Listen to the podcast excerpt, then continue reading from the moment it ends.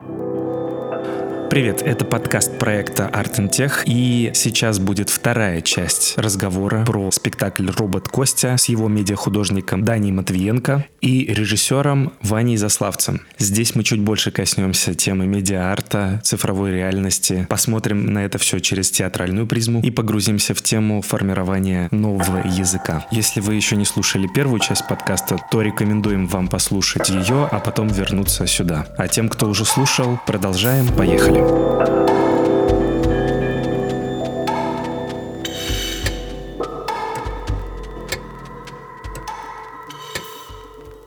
Вот тему современного искусства, инструментов, технологий, которые сейчас появляются. Ты верно вот сказал, что э, театр, как мне кажется, верно, то есть я в театре не очень погружен, что он немного запаздывает, в отличие от э, художества, возможно, от музыки, хотя мне кажется, что музыка тоже также запаздывает. Вот, э, но э, в художестве сейчас появился цифровой мир. А как вообще к нему относитесь? И, возможно, есть ли у вас уже идеи или какие-то наработки, или, в принципе, планы двинуться в цифровую больше среду, в новую вот эту реальность связанную? Где да. человека вообще уже нету. То есть сейчас вас спектакль, где был все-таки вот синтез биологии, э, биологического и роботического, э, искусственного, в цифровом мире же абсолютно как бы уход от человечности. Это, наверное, какое-то странное высказывание для медиахудожника, но мне немного страшно, типа. Ну, то есть, э, мне, во-первых, очень нравится, что я хоть и работаю, там, очень много с видео, с проекциями, но периодически я кручу гайки на М20, вот. И мне очень нравится, что я по итогу очень много делаю руками, очень много делаю в физическом мире. Mm-hmm. Вот. И, наверное, за последние пару месяцев у меня вообще не осталось сомнений, что э, скоро появится достойная возможность э, уйти из мира реальности. Вот. И это будет не какие-то э, там попытки, когда вы смотрите там на человека, как там в Саус Парке чувак, который играл в Warcraft, не знаю, если смотрели. Да, конечно. Вот. Конечно, да. А, да, ну то есть э, это понятно, что, наверное, есть люди, которые и в калькулятор погружались на несколько лет, играя. Вот. А, но тем не менее, вот э, мне кажется, что сейчас мы подходим к некому уровню, ну, когда там можно жить. Ну, то есть э, я недавно там пробовал VR какое-то время, ну так достаточно плотно, наверное, где-то неделю мы с Тёмой, как раз с которым на постановке мы работаем, мы с ним просто жили, и почти неделю мы с ним просто втыкали в VR. Вот. А, и... А, но это было то, на мой взгляд, что вот все, все люди, которые создавали игры, вот как будто они это, это и хотели сделать. Ну, то есть это... вот эта вот вся фантазия, типа, э, играли в какие-то там абсолютно простейшие штуки, э, какой-то симулятор Джона Уика, ну, что-то подобное, как бы просто дикий экшен. Битсейбер? Э, там, да? нет, не битсейбер, что там было, ход... Что-то... А, хот-шот. Да, да, да, да, да, да, да, да, что такое. черно-белая игрушка, где... Э, там что-то бело-красное, она. ну да, да, да, да, вот, точно. Вот, и ты просто, ну, типа, через э, пару часов игры ты себя чувствуешь супергероем. И ты и есть супергерой. Ты все, ну, правда. ты уже там, получается. Да, да, да, да. И вот самое странное чувство, которое я понял, что если ты находишь, находишься достаточно долго, чтобы э, корректно выйти оттуда, тебе нужно вспомнить, где ты находился. Потому что если ты, типа, снимаешь шлем и такой, блин, а где я? И вот это чувство, оно останется надолго. Типа, я, ну, там, час, может быть, после этого ходил, и мне было очень сложно там. Э, я ловил в реальности такие штуки, вот это суперход, там смысл в том, что как бы ты двигаешься, у тебя идет время, ты не двигаешься, время застыло. И я после этой игры вышел на улицу, я иду по улице и думаю, так, надо смотреть по сторонам. Я сейчас дорогу буду переходить, а время не останавливается, типа.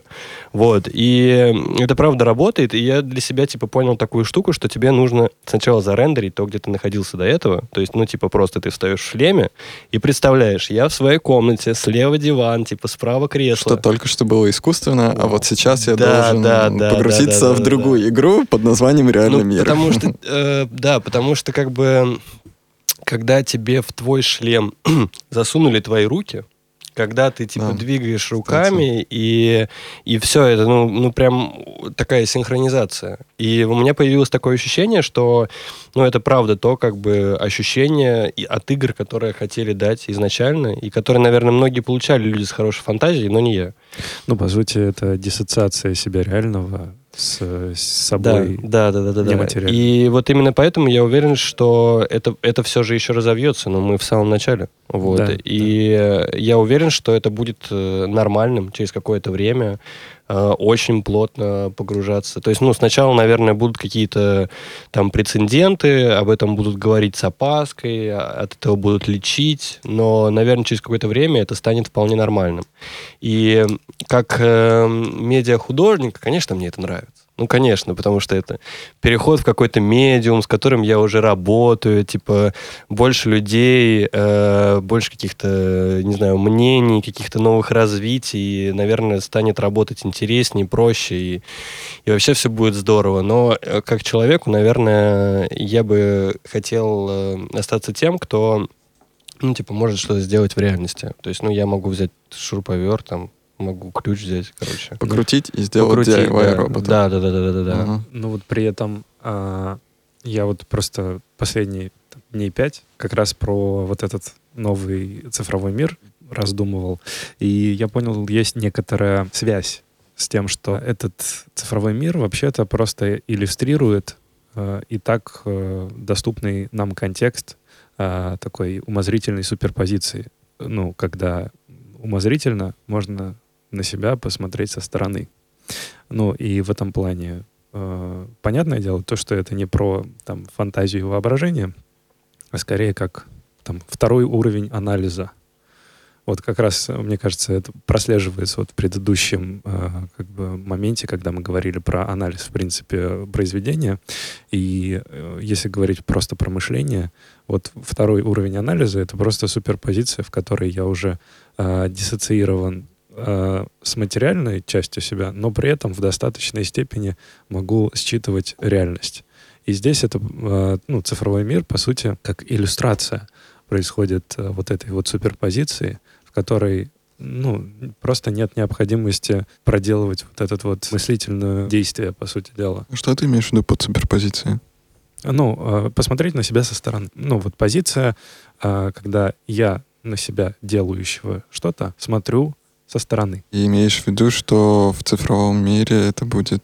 А цифровой мир, по сути дела, иллюстрирует эту историю в э, том виде, в котором я диссоциирую, я описываю вот именно механизм вот этой диссоциации. Я диссоциирую себя, просто погружаюсь в цифровой мир. Эта диссоциация происходит вот в этом как раз цифровом мире. И потом уже возвращаться даже сложно в реальность. Вот Мгм. в таком виде. А, А, на самом деле появилась мысль вот э, по поводу того, что ты сейчас говорил.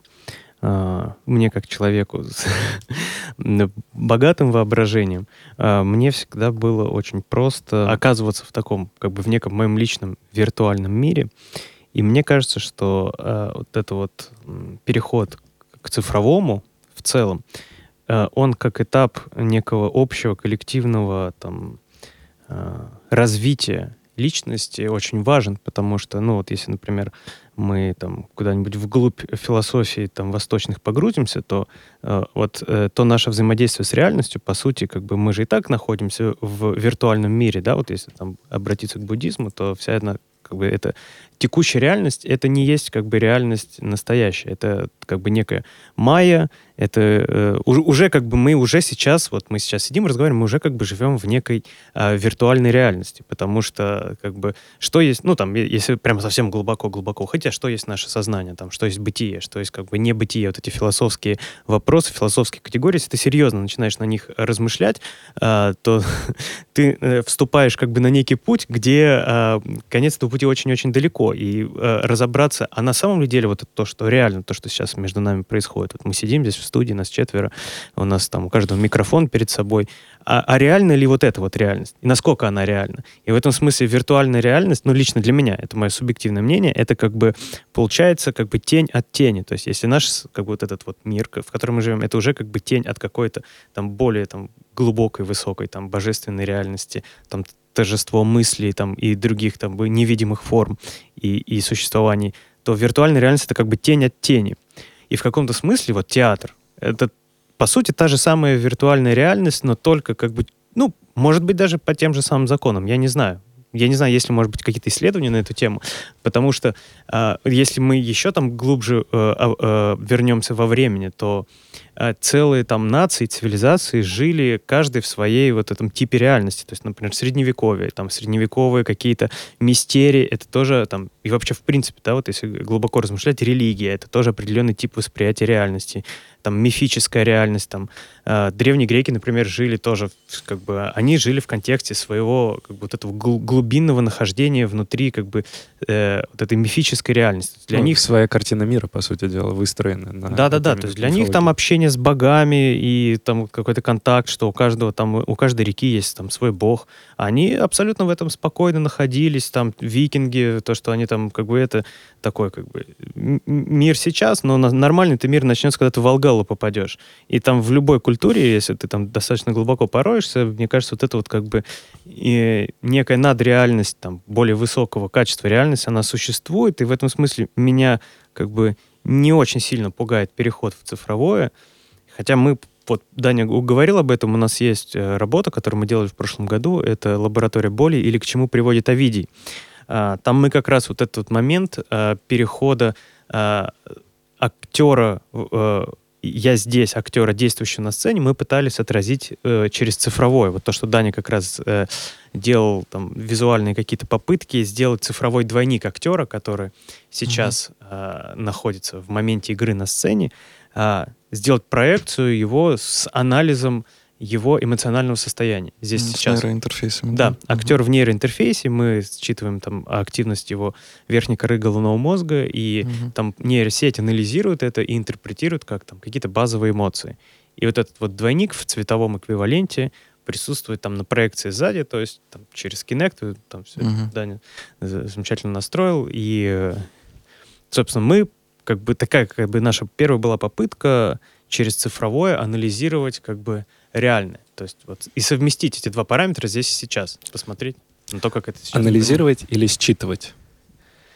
Ну, и... сначала же считывается, а потом анализируется одновременно, нейросетью. Одновременно. одновременно. Ну, то есть, как uh-huh. бы, задача была именно попробовать это все сделать в моменте, uh-huh. здесь сейчас. То есть, как uh-huh. бы, как-то, ну, то есть, это такой был определенный момент отстранения. Uh-huh. Мне кажется вообще, что сам по себе, вот сами по себе какие-то интерактивные медиа, это, ну, чаще всего именно этот процесс, который сейчас описал Ваня, когда ты берешь цифровой и совмещаешь его с э, физическим миром. В принципе, все там реал-тайм системы, с которыми мы работаем, они для этого и предназначены, для того, чтобы у тебя в компьютерном мире была, ну, реакция на то, что происходит в физическом мире. Вот. Mm-hmm. Я думаю, что это как бы общее утверждение для ну, для всех интерактивных или новых медиа, как это можно назвать.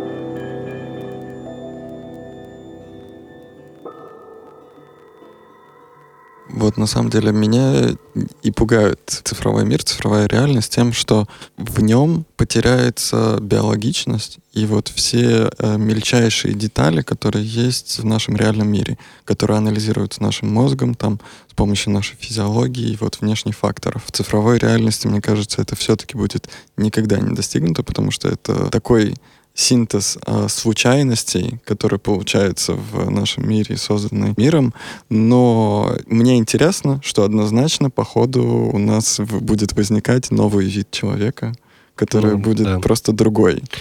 Ну, отвечая на первую часть утверждения, мне кажется, что ну, никуда не уйдет э, там наш обычный мир. Это однозначно, просто потому что недавно общался с человеком, мы с ним разговаривали про выставку Гидра которая сейчас mm, проходит, ага, были же на ней, да. Ваня, привет. Крутая вот, очень. Э, да, и там всем безумно понравилось. Э, товарищ э, эту выставку, ну, там один из технических директоров. Ага. Мы ему а, передаем привет. С большинством там людей, с которыми я общался, там, ну, всем очень понравились там а, про медузы работы. Очень понравилась всем тундра с mm. потолком. Ну, все просто в восторге. Вот. И он мне рассказывает, что вот мы там с ним обсуждаем какие-то эти работы, и потом он говорит, ну, ты знаешь, я потом вышел, и там на улице снег шел. И он такой говорит, ну и снег был самым крутым. Ну и это как бы правда, потому что я не знаю, как э, люди себя там ощущают со стороны пользователя, да, то есть э, пользуясь какими-то там играми, какими-то инсталляциями, я все-таки чаще нахожусь в позиции создающего, именно какие-то технические части. Вот. Но у меня периодически просто возникает чувство перенасыщения. И я вот там как хобби, например, стараюсь уходить в какую-то там какие-то аналоговые процессы по типу пленочной фотографии. И там прошлую зиму я провел просто в черной комнате с красным светом, э, печатая фотографии. Вот, потому что мне безумно нравится именно там процесс аналога, и мне нравилось, там, я выстраивал какие-то цепочки по типу того, что я фотографировал там на пленочный фотоаппарат, дальше я у себя там все это проявлял, Потом у меня как раз друзья печатали одежду, и мы все это через фотоувеличитель переносили на шелкографию и печатали шелкографию. И мне просто безумно впирало, что у меня получилась исключительно аналоговая цепочка. Я вообще не использовал никакой электроники. Типа, у меня просто был типа фотоаппарат э, механический. Вот, и механический результат э, напечатанная одежда. Вот, поэтому мне кажется, что когда очень долго как бы, в этом сидишь, это просто начинает, э, ну, перенасыщение начинается. Вот. Mm-hmm. И поэтому я не думаю, что до таких тонкостей, как отсутствие перенасыщения, э, цифровой мир дойдет в ближайшее время. Ну, то есть это какие-то уже микропроцессы, над которыми нужно действительно работать, потому что, ну, по факту не, даже у физического мира же не получается это сделать до конца. И есть огромное количество людей, которые считают, что им там не место в этой жизни и уходят отсюда.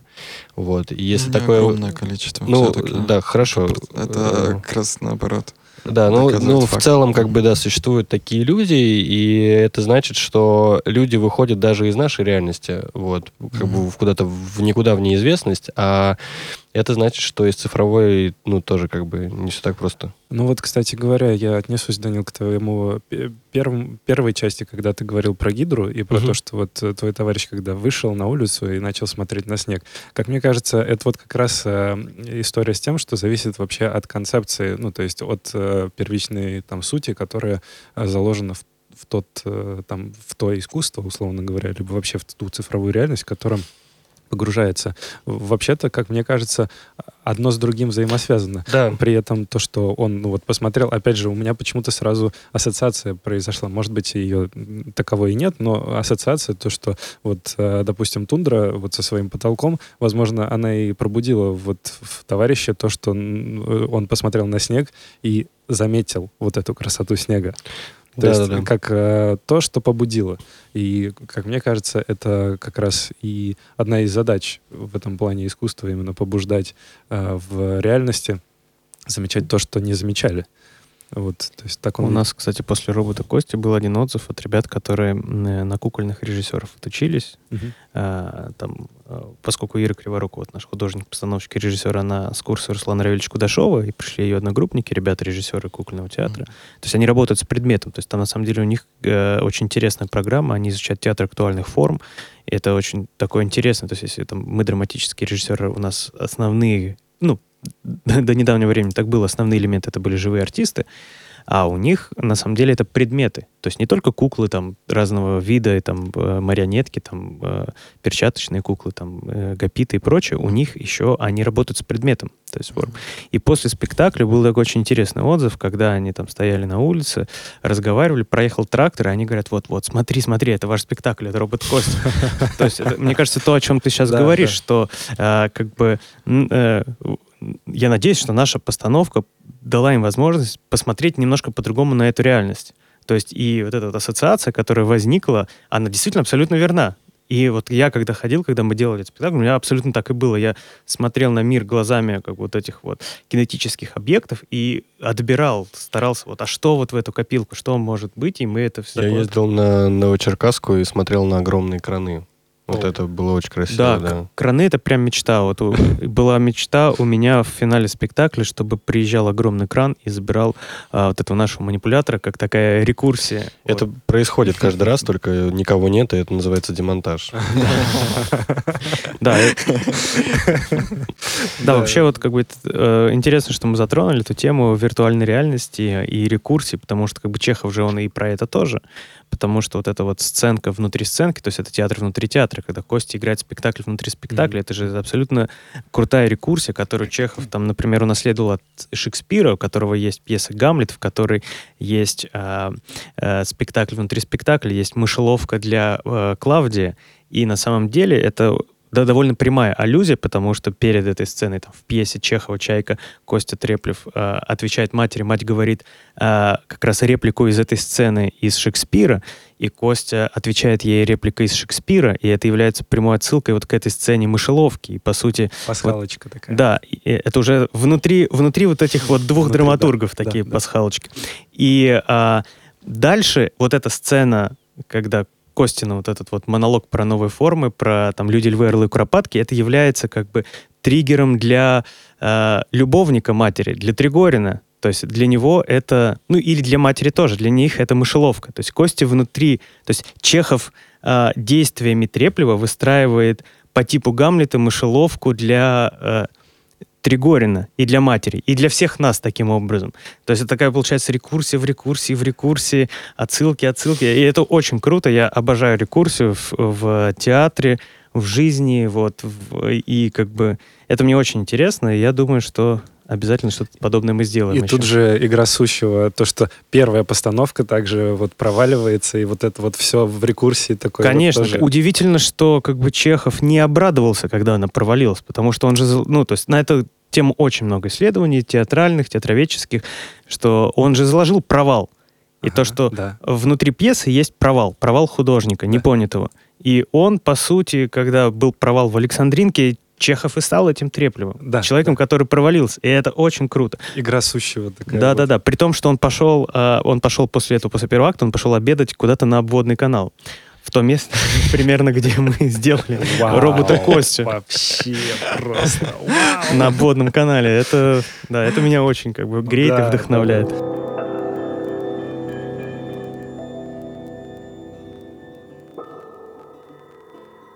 Слушай, Вань, скажи, пожалуйста, а вот э, ты немножко затронул тему лаборатории боли э, или к чему приводит Овидий. Повлияло ли вот это э, на э, робота Костю в какой-то степени? Что-то вы брали оттуда? Возможно, какие-то механизмы, методы? Возможно. Я как бы глубоко не анализировал это, но я думаю, что вот этот вот э, новый тип работы с драматургией, который я сейчас э, сам для себя как пытаюсь практиковать и изучаю, то есть выстраивание драматургии в абсолютно полном контакте с э, технологией, вот с тем языком медиа, которое там, мне становится доступно благодаря Дане, там, благодаря другим медиа-художникам, я пытаюсь органично выстраивать, ну, мы все, пытаемся органично выстраивать взаимосвязь инструмента медиа, драматургии и наши идеи, и задачи. И, и вот тот, мы это пробовали сделать в Авидии, в лаборатории боли, и мы это вот пробовали делать в роботокости. То есть э, очень плотно работать с драматургией, с тем, чтобы она как бы вот щупальце осьминога соединяла все вот эти вот виды, методы, способы взаимодействия с реальностью, там наши взгляды, концепции, наши навыки, то есть вот что, в принципе, театр тоже всегда делал, как бы соединял несоединимое. То есть вот этот подход к синтезу, по сути дела. Да. Мне кажется, что у лаборатории боли и робота Кости немного обратные подходы. Мне кажется, что как бы когда мы работали с лабораторией боли, там, ну, по сути, большую часть постановки есть актеры, которые играют какие-то там небольшие кусочки, и на них э, нейроинтерфейсы. Вот, и по сути, как бы здесь э, есть актеры, и у них есть технологии, они с ней как бы взаимодействуют, да, то есть там на репетиции, например, они читают какой-то текст, смотрят там на то же самое свое моральное состояние и там, ну, как-то придумывают, как с этим работать, и, по сути, они как бы задают вот эту технологию, то есть они создают там и визуализацию моими инструментами, но, по сути, делают все это они. А в роботе Кости получается немного обратная история, когда у нас есть технология, которая нам, ну, диктует скорее действие, то есть это как бы уже технология работает с нами, и поскольку технология такая, там, Ване приходится подходить, там, да, или мне приходится подходить к нему, и как бы здесь идет такой обратный процесс, то есть э, как бы технология стала тем, тем актером, можно так сказать, наверное. Вот, кстати, очень интересный момент у меня тоже в голове возник. Если технология стала актером, то есть некоторые принцип оценки актеров. Там, талантливый, гениальный, такой себе актер. А как вообще это работает с роботами? И может ли это вообще работать? Ну, здесь просто момент в том, что мы все люди, и мы все э, в той или иной степени представляем, что такое играть. Ну, то есть каждый из нас там периодически врет или что-то подобное, и ну, мы достаточно четко представляем, как понять, там, типа, врет человек или там не врет, или играет он, не играет, хорошая это игра или плохая. Ну, просто по каким-то внутренним чувствам. А, но медиа-среда не настолько развита, и у нас э, там, ну, типа, у обычных людей не сложно какого-то понимания.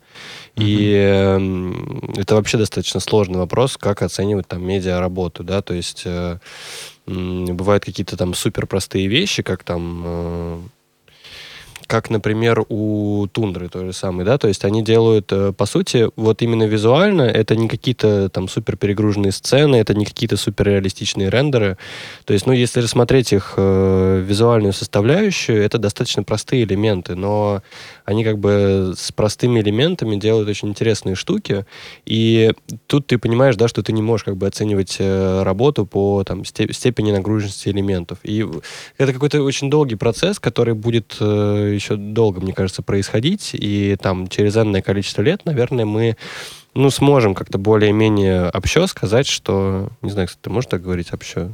Что нет. аудиоподкаст записываем. Будет некрасиво. Тут есть латыши, которые не умеют говорить по-русски, поэтому нормально. Говори комплексно. Комплексный. Комплексный.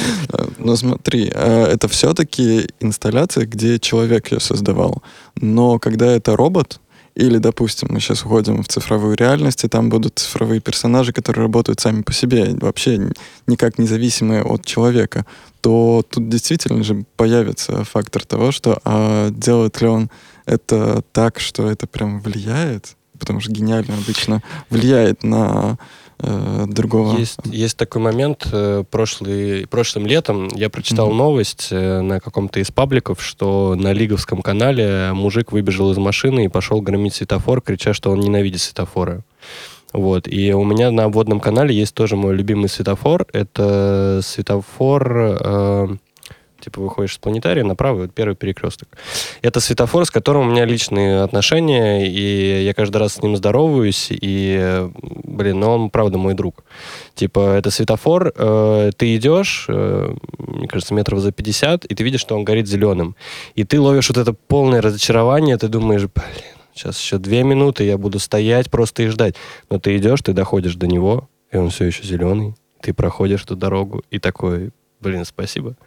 Вот. И э, я думаю, что, ну, по сути, светофор это две лампочки и два параметра. Включить одну лампочку, включить другую лампочку.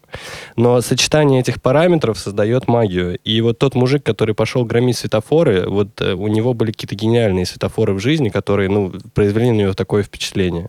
И, ну, по сути, вот это ну, некая магия, да, э, технологии, она создается именно вот этими параметрами. То есть два маленьких параметра сделали для тебя вот э, такое личное общение просто с какой-то хренью, которая переключает лампочки. Вот. И мне кажется, что вот это круто, и вот ну, на таком уровне ощущений можно оценивать, хорошо это или плохо. То есть у меня просто, знаете, есть постоянный вопрос. Я, например, прихожу на какую-то выставку, и, ну, грубо говоря, я вижу там ну, иконку, типа, активация Windows. И ты думаешь, типа, ну, по сути, даже тот контент, который там показывается, он, этот активация Windows не портит его вообще. Ну, типа, стоит и стоит, как бы. Вообще пофиг. А, и ты думаешь, а вот есть на самом деле разница? Будет там вот эта активация Windows или не будет эта активация Windows? И я понял, что как бы ну, по большей части, если на всех э, там рекламных баннерах будет активация Windows, вообще будет плевать. Вот. Но есть некоторые как бы сочетания параметров, которые нужны для того, чтобы это был не просто телевизор с показанным контентом, а для того, чтобы это был телевизор, с которым ты пойдешь здороваться. Вот. Ну, что-то вроде того. Вау. Это очень... сейчас очень было. Вот у меня, кстати, с этим большие проблемы, с тем, что как бы хорошо или плохо. Вот я стал себе это замечать, когда еще на первом курсе учился на режиссуру. И на режиссуре э, в Аргисе.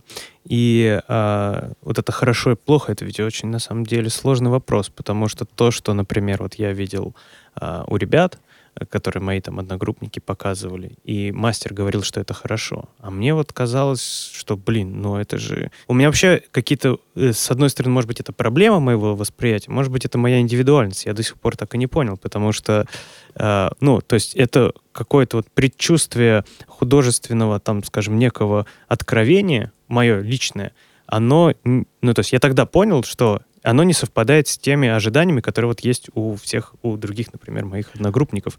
Но у тебя же все равно есть э, произведения, которые ты считаешь гениальными. Да, конечно. Даже. Ну, Да, конечно. вот, а каким образом, как думаешь, И, это? ну, я, и да, я это анализировал, я составил некий списочек того.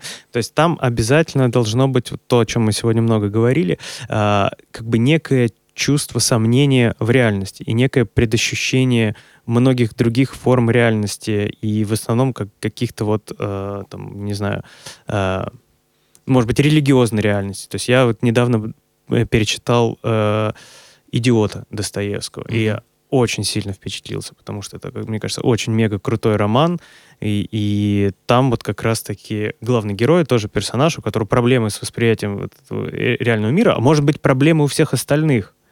Вот. И мне показалось это очень круто, потому что вот это на самом деле поистине важный вопрос, как бы, а типа тот ли мир на самом деле, которым мы являемся, и вот это общее, как бы, наше некие представление о мире, а правдивы ли они? И, и это, мне кажется, очень большую связь с цифровым имеет. Кстати, интересный момент, потому что я сразу замечаю то, что в этом вопросе вообще, ну вот в вопросе об- поиска, по сути дела, это очень такая отчетливая точка развития. Э, Вот она очень отчетливо э, видна, то, что из этого вопроса вообще-то может что-то произойти. И э, такой очень сильный критерий вообще-то для искусства в целом. Если, есть ли этот вот вопрос он предполагается ли. Потому что тогда э, зритель, который этот вопрос считывает, он может как-то поменяться, измениться и в какую-то сторону развиться. Но это мы, опять же, еще можем вернуться к Станиславскому, потому что первая глава э, вот эта вот его работа актера над собой, она звучит как... а, первая глава дилетантизма, вторая глава магическая «если бы». То есть э, он предлагает актеру начинать с того, что «а вот если бы было вот так», то есть давая как бы некую свободу в вот эту виртуальную, актерскую, там вообще как бы неизведанную подсознательную реальность. А вот и это как бы очень освобождающий элемент. Вот не знаю, может быть, продолжаю я то, о чем ты говоришь или нет. Конечно, А, да. Что, а, а вот если бы, ну, роботы сыграли там Чехова, а вот если бы, например, там, я не знаю, вот эта вот барабанная установка, могла бы она быть там еще кем-то. А, а- и, и это очень круто, потому что это освобождает актера. Я помню, вот когда на курсе- Освобождает от данностей. от ответственности.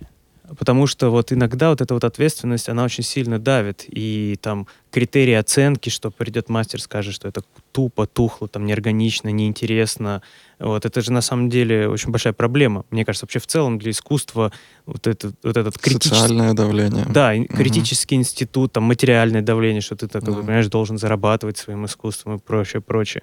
А, а вот э- этим магическим, если бы, как бы Станиславский дает актеру вот эти вот те самые крылья, благодаря которым он может просто у- у- улететь там в, сво- в поисках фантазии и принести оттуда из этого прекрасного мира там какие-то там прекрасные образы. Но в этом виде и опять понимается вопрос вот этой суперпозиции, в Мгм. которую входит актер в этот момент, когда э, это если бы появляется в его мировосприятии, по сути дела. Возможно, причем вот знаешь, то, что ты говорил про суперпозицию, есть вообще целое, целый набор упражнений у Михаила Чехова. Это племянник Антона Павловича и ученик Станиславского, который, у него есть своя как бы техника, э, ну, так и называется, система Михаила Чехова. И первое самое упражнение, это он а, как бы начинает смотреть на себя со стороны и вообще начинает как бы работать, прям практически работать со своим вниманием. То есть любой объект там начинает притягивать, отталкивать, проникать вглубь его, смотреть на него со стороны, потом на себя, потом как бы искать как бы некий образ. Это все очень круто взаимосвязано. И вот в том числе над этим мы, кстати, работали в лаборатории боли. Вот с этими методологиями. сейчас будет отсылочка небольшая к предыдущему подкасту, когда ты, вот буквально это было несколько минут назад говорил, э, ну, мы говорили про цифровую реальность э, и про э, театр, в принципе. Э, и вот эта вот история, она очень сильно перекликается. У нас была VR-художница Надя Бей, и она говорила о том, что, э, по сути, сейчас, представляя свои работы, э, она создает театральную сцену для того, чтобы взять правильные ракурсы этой работы, для того, чтобы перевести, скажем так, интерпретировать свою VR-работу из VR в э, ну, 2D-плоскость, условно говоря. И вот это вот э, сравнение, ну, по крайней мере, оно тогда родилось с тем, что это действительно как театральная сцена с ее многослойностью. Это, как мне кажется, и э, может быть точкой роста, ну, вот в той реальности и для театра. Как считаешь? Я думаю, что вполне. И мне кажется, что вот сегодня упомянутый уже э, Римини протокол, э, вот их работа э, на Гидре с медузами, и их другие работы, которые мне посчастливилось посмотреть, вот, э, они как раз в эту сторону и работают, и в какой-то степени открывают для нас тоже, ну, открыли там некоторое количество времени назад вот это пространство, э, вот этого соотношения реальности и там нереальности. Я не знаю, были ли вы или нет, есть такой спектакль у них, у Римени Протокол, это группа театральной, называется Remote X. То есть Remote э, Moscow, Remote St. там Remote Tokyo, где это довольно старая уже работа по, по текущим меркам э, э, течения времени, темпоральности. То есть там как бы люди... Лет 10 уже. Больше да, даже. да, скорее Ну, всего. То есть мгм. люди там встречаются в каком-то месте, там надевают наушники, и, как бы голос начинает их вести там по городу, и Мгм. они там проходят как бы свой путь. И вот они как раз работают вот с этим моментом, а, то, о чем ты говоришь, о суперпозиции. То есть они постоянно, то есть мне кажется, вот если на театральном языком говорить, это их сверх-сверх задач языком Станиславского. То есть они пытаются объяснить, там, ну, как-то взаимодействовать, дать посмотреть со стороны человеку здесь и сейчас, вот эту, поискать его э, суперпозицию, различными абсолютно инструментами посмотреть со стороны в той же самой, как бы вот этой вот работе с медузами. Там же есть как бы два зала. И в Да. этом смысле это абсолютно театральная работа вот на этой выставке. То есть ну, как бы э, там есть драматургия, там голос опять же тебя ведет, все их инструменты, которые они используют, при этом как бы такая инсталляция э, философская, этот э, циклический круг, оппозиция, там зрители э, и э, актор, вот это непонятно кто есть кто, Да. и ты одновременно и тот, и другой, и это очень круто, вот я их за это очень люблю. Да, их эта инсталляция в Гидре мне тоже максимально понравилась. Жаль, что не все, а, не вся аудитория настолько активно реагирует. Я был три раза, и вот э, один раз в самом начале, когда еще она только открылась, люди были гиперактивные, а вот сейчас осенью два раза было, они такие вяленько. Эй, привет. Или такой, не, почему? И в этом же есть прикол взаимодействовать. Но это тоже дало свой шарм. Это да, конечно, очень круто. Э, Ребят, слушайте, вот у нас, э, ну, по крайней мере, мы так считаем, э, такая многослойная аудитория. Вот. То есть это и медиахудожники, которые вот послушают, и они вообще в теме вообще шарят и все такое. Вот. Есть и те, которые только-только вообще знакомятся, и им просто интересно понять об этом хотя бы через подкаст. Вот. Ну и, соответственно, Илья в этой аудитории. Ладно, шучу. Ну, не совсем, ну да. Вот. И Семен тоже. Или, Илья просто переслушивает примерно по 4-5 раз этот подкаст, пока он выйдет, поэтому... 4-5 раз. Ага, да-да-да. Что? Если 4 больше. Больше? Сильно больше. Сильно больше. Окей, хорошо. Вот. А, в общем, э, вы можете в целом, ну, какие-то дать итоговые слова, там, какого-то призыва, приветствия, напутствия, то есть вот в таком формате. Тебе, Вань, надо что-то из Чехова выдавать. Тут без вариантов. Я не буду говорить о том, что нужны новые формы. Новые формы нужны, если их нет, то ничего не нужно. А, вот, не буду. Это как бы цитата из а, пьесы, то есть Мгм. Костя Треплев. А, Хотя с каждым днем я как бы кожей начинаю ощущать вот эту действительно а, формулу треплевскую, чеховскую. А, И мне кажется, что поиск новых форм — это одна из главнейших задач художника, наверное. Вот. Но, с другой стороны, есть еще э, высказывание Вани Воропаева, другого современного деятеля театра, очень любимого мною драматурга и режиссера, который э, в своих лекциях там и в, в постановках он несет мысль, что форма и содержание это и есть одно и то же. Вот. Поэтому любите форму, созидайте содержание, и даст Бог нам всем повезет, мы не утонем в этой реальности цифровой или какой-либо иной, а что-то откроем для себя. Мне нравятся другие слова в э, постановке. Вот я бы хотел, наверное, ими закончить. Это какой-то декаданс. Это, это говорит э, мать Кости Треплева, разрушая Да. его спектакль. Да-да-да. Отличное разрешение для конца подкаста.